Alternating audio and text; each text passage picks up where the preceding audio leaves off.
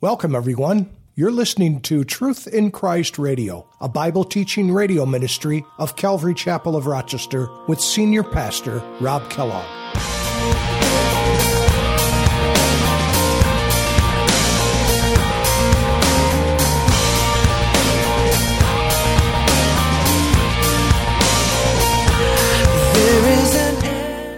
If anyone hates his neighbor, lies in wait for him, he plans a trap, and he rises against him and strikes him mortally so that he does die, and he flees to one of those cities. Now it's a whole different ball game, whole different story now.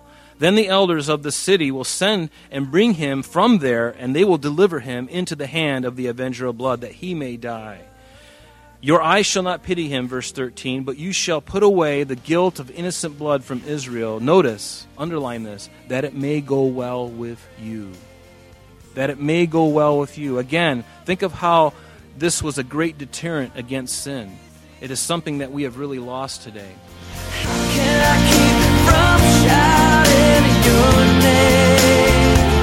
I know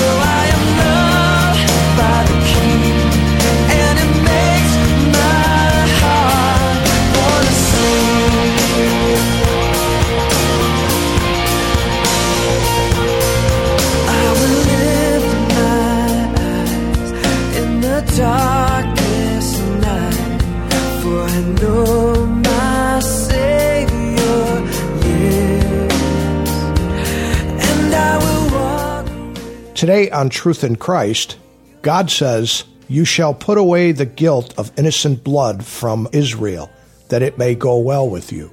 Thanks for joining us today. In this lesson, we learn that God was just as concerned that the guilty be punished as he was that the innocent be protected. This accountability served in those days for a deterrent to future crimes. Unfortunately, in our society today, this accountability has diminished and has become very weak in deterring sin.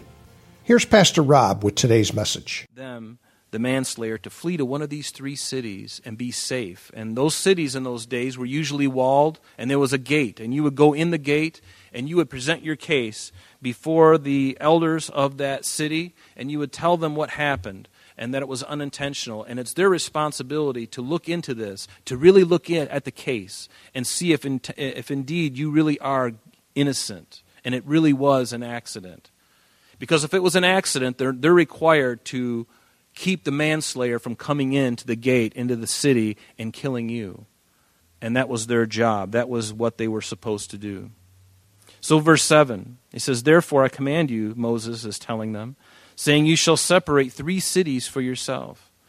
So, these cities of refuge, these were on the east side of the Jordan, and this was done uh, before crossing the Jordan River. You remember when the children of Israel came out of Egypt, um, before they went into the promised land, they came up on the east side of the Jordan. They, they slew these uh, kings over on the east side of the Jordan River Sihon, the king of Heshbon, and Og, king of Bashan.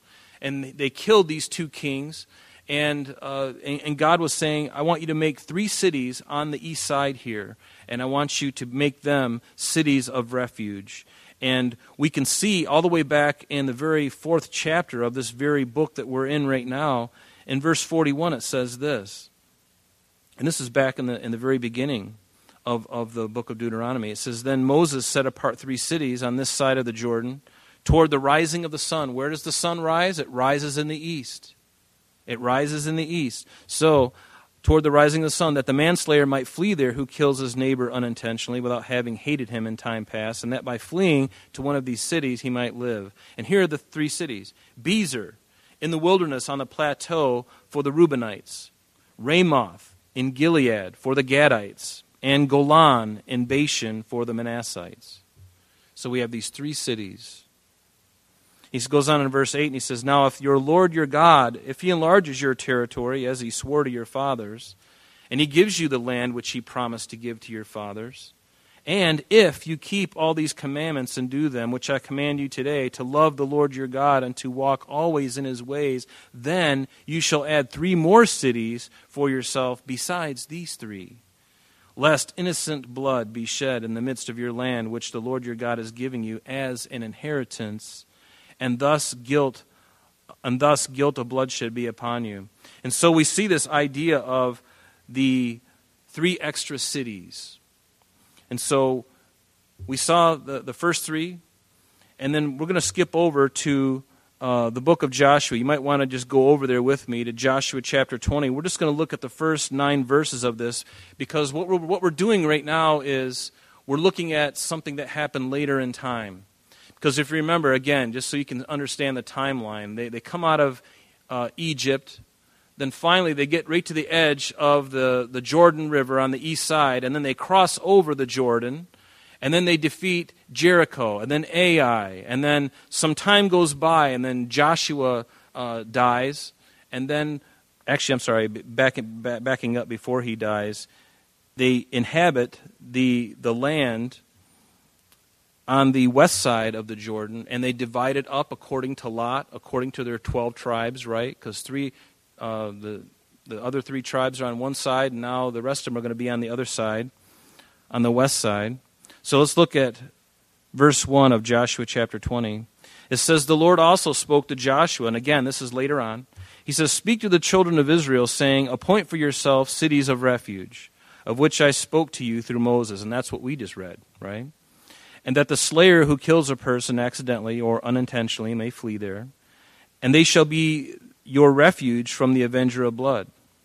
And when he flees to one of those cities and stands at the entrance of the gate of the city and declares his case in the hearing of the elders of that city, they shall take him into the city as one of them and give him a place, that he may dwell among them.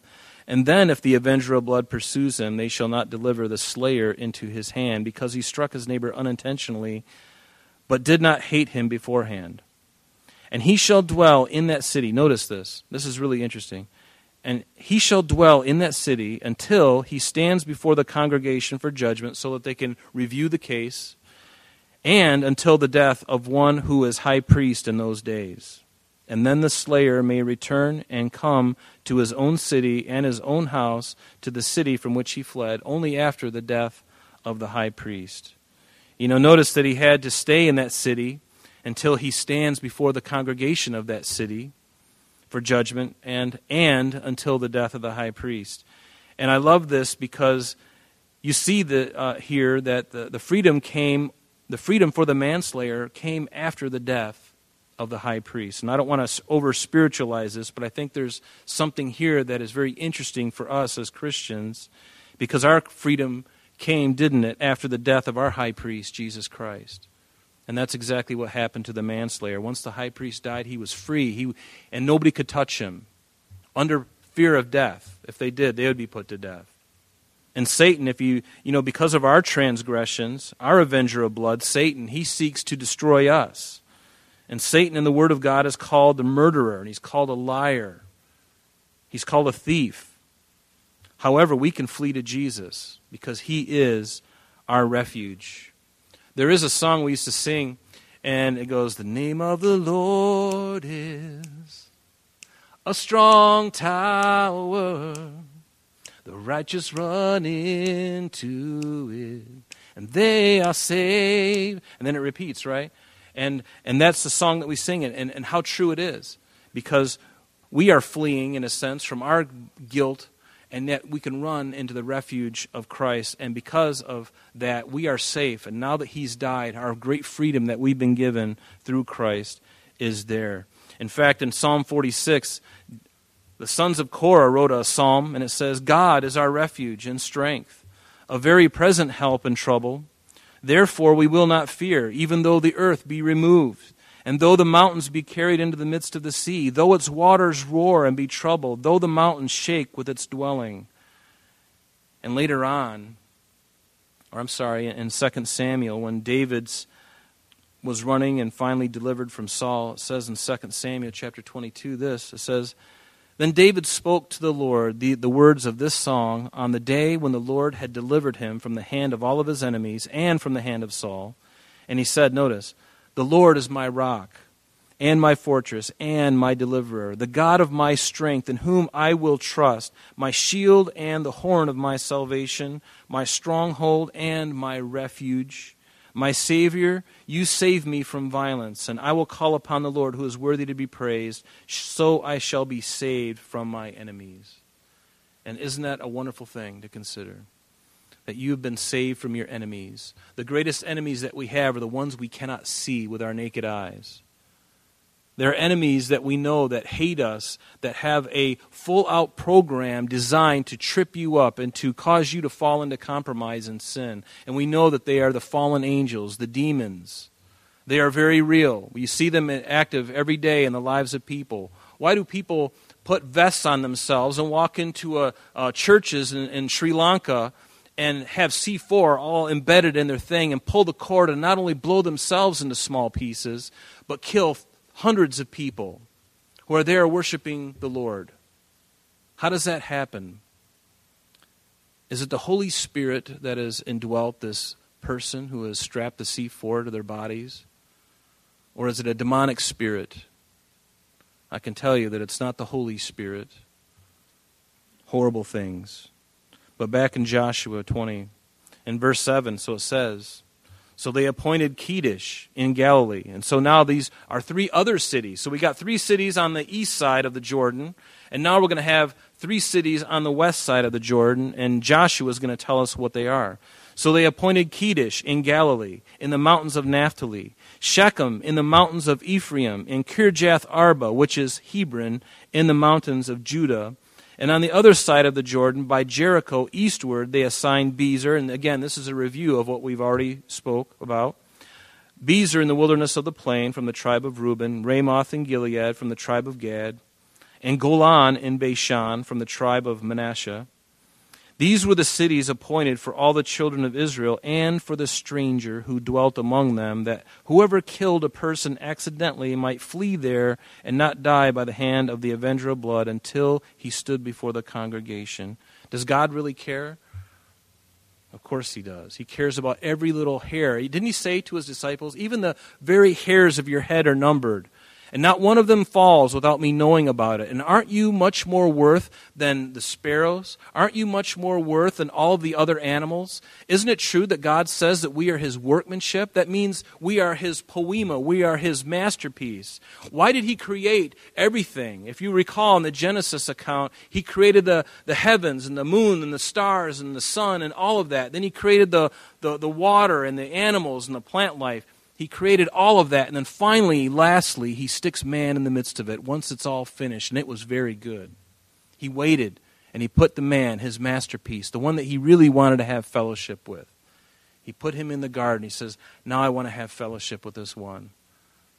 And ever since then, he's been wooing us to himself, isn't he? I mean, God could have made robots that just had to love him, but God is not interested in some kind of involuntary love. He wants voluntary love. Someone to look at him and, and, and acknowledge their sin and say, Lord, you have the solution. I believe in what you did on the cross for me. And as a result of that, I give my life to you. There's nothing greater in the heart of God than to have a child of God make that profession of faith because it honors him, because he, it has to be a choice. Love has to be a choice. Your wife loves you out of choice. She wasn't going down the uh, aisle, forgive me for saying this, you know, she didn't have a gun to her head saying, You're going to marry Mr. Wonderful. You know, you weren't forced at gunpoint to marry your husband or to marry your wife. You did it. You saw her and your jaw hit the ground and your heart started to beat and the next thing you know, right? And then, and, and that's what happens. And then you find yourself walking down the aisle and you're just like, I, I'm so smitten. Isn't it wonderful to be smitten? I love it. I, I'm still smitten. Uh, and so it's a really wonderful thing.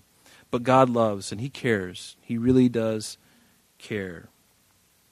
But notice, but, verse 11, we're back in Deuteronomy 19. If anyone hates his neighbor, lies in wait for him. He plans a trap, and he rises against him and strikes him mortally so that he does die, and he flees to one of those cities. Now it's a whole different ball game, whole different story now. Then the elders of the city will send and bring him from there, and they will deliver him into the hand of the avenger of blood, that he may die. Your eyes shall not pity him, verse 13, but you shall put away the guilt of innocent blood from Israel. Notice, underline this, that it may go well with you that it may go well with you. Again, think of how this was a great deterrent against sin. It is something that we have really lost today. And I'll be honest with you, when we talk about capital punishment, it's not something that anybody's excited about. But I got to be honest with you. When I look at our culture and in, in our world,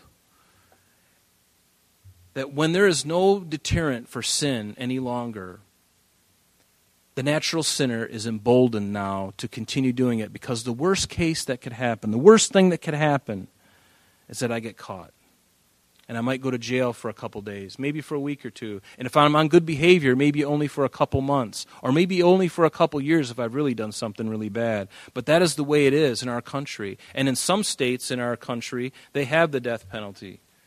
And i will be honest with you, I'm not opposed to the death penalty. I think that it, it, as long as the person has a fair trial and it's, inc- it, it's conclusive, meaning it's got to be, you know, if it's 100%, you know, this thing's on videotape, his fingerprints are all over the gun, you know, he bought the bullets before, you know, at Walmart. I mean, everything is there. If it's conclusive and even confesses to it, then, you know, give him an opportunity to receive the Lord. They do that in prisons before death row. They do that. They give you an opportunity. And you may not agree with me, and that's okay. This is a very controversial topic. But I'm telling you that back at this time, the children of Israel had a healthy fear of doing wrong and harming somebody, and, and, and it controlled the spread of sin. But not in our culture anymore. Everybody does what they want, and very few actually pay the price for it. They might get their hand slapped. They might spend some time in prison where they have cable television, and they have three square meals a day. They have their own bed, their own toilet, and a TV and maybe even a free education. You can get your master's degree in prison. Did you know that? In some prisons, you can actually get a degree before you leave. So this is not easy stuff. However, we, we live in a wicked world. And I love to see when somebody is wrong when somebody is wrongfully accused and the evidence comes against you know for them and, and they're set free. That's a beautiful moment in our justice system. And there are many people who die that didn't deserve to die. And there are many people who are still um, playing the system that um, deserve the, the, the, the death penalty. And again, you know, God didn't have a problem with that. But somehow we think better. and, and you know, we, and they always have an opportunity to receive the Lord. Do you realize that? Even the hardest criminal on death row, if he wants to speak to a pastor before they give him his lethal injection or whatever, they have that opportunity. I mean, think of that. If I know I'm going to meet my maker or not meet my maker, or ultimately stand before my maker as, as, as, as being judged by him, I have an opportunity right then to say, okay, Lord, forgive me. I know this sentence, the sentence has to be meted out, it's got to happen, but I can, I, can, I can make my determination of where I spend my eternity now. And if you take that opportunity, you'll still have to go through the punishment, but guess what? As soon as you close your eyes, you're in heaven. That's how good God is. But let's go on to verse 14, because now the topic changes, and I'm really glad because I don't like talking about this either. But he says, You shall not remove your neighbor's landmark, which the men of old have set, in your inheritance, which you will inherit in the land that the Lord your God is giving you to possess the landmark in Israel. You go over there today and you can actually see the landmarks as you, as you travel from different places and you look out in the fields, and, and a lot of times there'll be these uh, rocks that are just laid up and, and they, they define the boundaries of where these shepherds, their land. And those landmarks are not to be removed, not to be uh, messed with. In fact, in Deuteronomy 27, uh, the chapter 27 and 28 are basically contain the blessings uh, for obedience and the curses for disobedience. But one of the curses is it says in Deuteronomy 27 verse 17 says, "Cursed is the one who moves his neighbor's landmark, and all the people shall say Amen." And so, moving the landmark was a really big deal in Proverbs, even in verse or chapter 22, it says, "Do not remove the ancient landmark which your fathers have set." These are sacred things, and God, and at least for the Jews, He allowed them to made sure that these land, that all this land was clearly identified, and and and and the Jews would have this land for hundreds of years, hundreds of years, over a thousand years, and even beyond, because they would make sure that all the land belonged to them and it wouldn't go outside of the tribe. That's what the year of Jubilee was all about. If I sold my land to somebody, they could borrow it basically. They're basically buying it, but it's only for a time. They get the fruit of the land, but at the end of the year of Jubilee, at the end of that 49th year and going into the 50th year, all the land that I purchased from so and so, I got to give back to him because that goes to his family. But I, I was able to reap the benefits, the fruit of that land, and that was mine. But now I got to give the land back. And so God even had a, a plan for that too. Verse 15. It says, One witness shall not rise against a man concerning any iniquity or any sin that he commits by the mouth of two or three witnesses, the matter shall be established. And, and notice that in the matter, uh, it has to be two or three witnesses. It can't just be on one witness. And even in our own justice system, again, when something really big happens, like, like a murder or something like that, it go, usually goes to a, a jury trial. And there's a judge, and then there's a jury panel. And they go and they, they, they pick jurors. They try to get the most, uh, they, they try to get very, a, very, a, a great variety of different people from different backgrounds, different races. They try to give an accurate representation of the community to judge what has happened.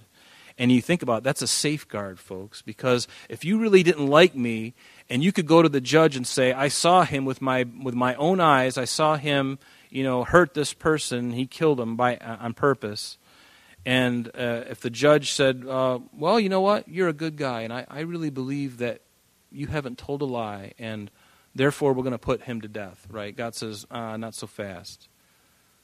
Has to be by two or three witnesses. Two or three witnesses, and there is the safeguard. And we have that in our own justice system. That's one of the good things about our justice system. But notice verse 16 it says, If a false witness rise among any man to testify against him of wrongdoing, then both men in the in the controversy shall stand before the Lord, before the priest and the judges who serve in those days. Verse 18 And the judges shall make careful inquiry, and indeed, if the witness is a false witness who has testified falsely against his brother, notice what happens. Then you shall do to him as he thought to have done to his brother. So shall you put away the evil from among you. See how serious that is? God is very concerned about justice and it being meted out correctly and, and, and rightly and rightly.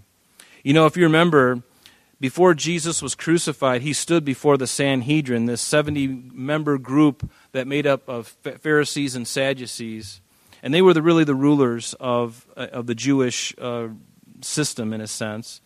And it says in Mark chapter 14, beginning in verse 55, it says, Now the chief priests and all the council, they sought testimony against Jesus to put him to death, but found none. For many bore false witness against him, but their testimonies did not agree. And then some rose up and bore false witness against him, saying, We heard him say, I will destroy this temple made with hands, and within three days I will build another made without hands. But not even there did their testimony agree.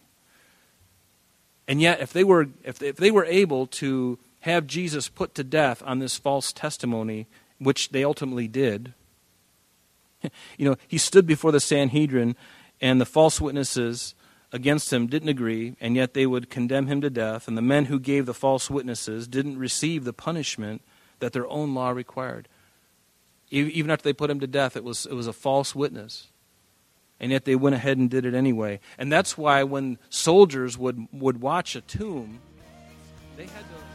Unfortunately, that's all the time we have for today, but please join us next time as Pastor Rob continues our study in the book of Deuteronomy. Calvary Chapel of Rochester is located at 2503 Browncroft Boulevard, Rochester, New York, 14625. You can reach us at our church office between 9 a.m. and 4 p.m. Monday through Friday at area code 585 586 3140. If you would like to have an audio CD of today's message mailed to you in its unedited form, simply mention today's date when contacting our church office. And that number again is 585 586 3140. You can also contact us via the web by logging on to www www.calvaryrochester.com. There you will be able to access a number of useful things such as information concerning our beliefs, ministry and contact information, our location and service times, and much more. You can even download the radio and sanctuary messages in MP3 format free of charge from the resources link.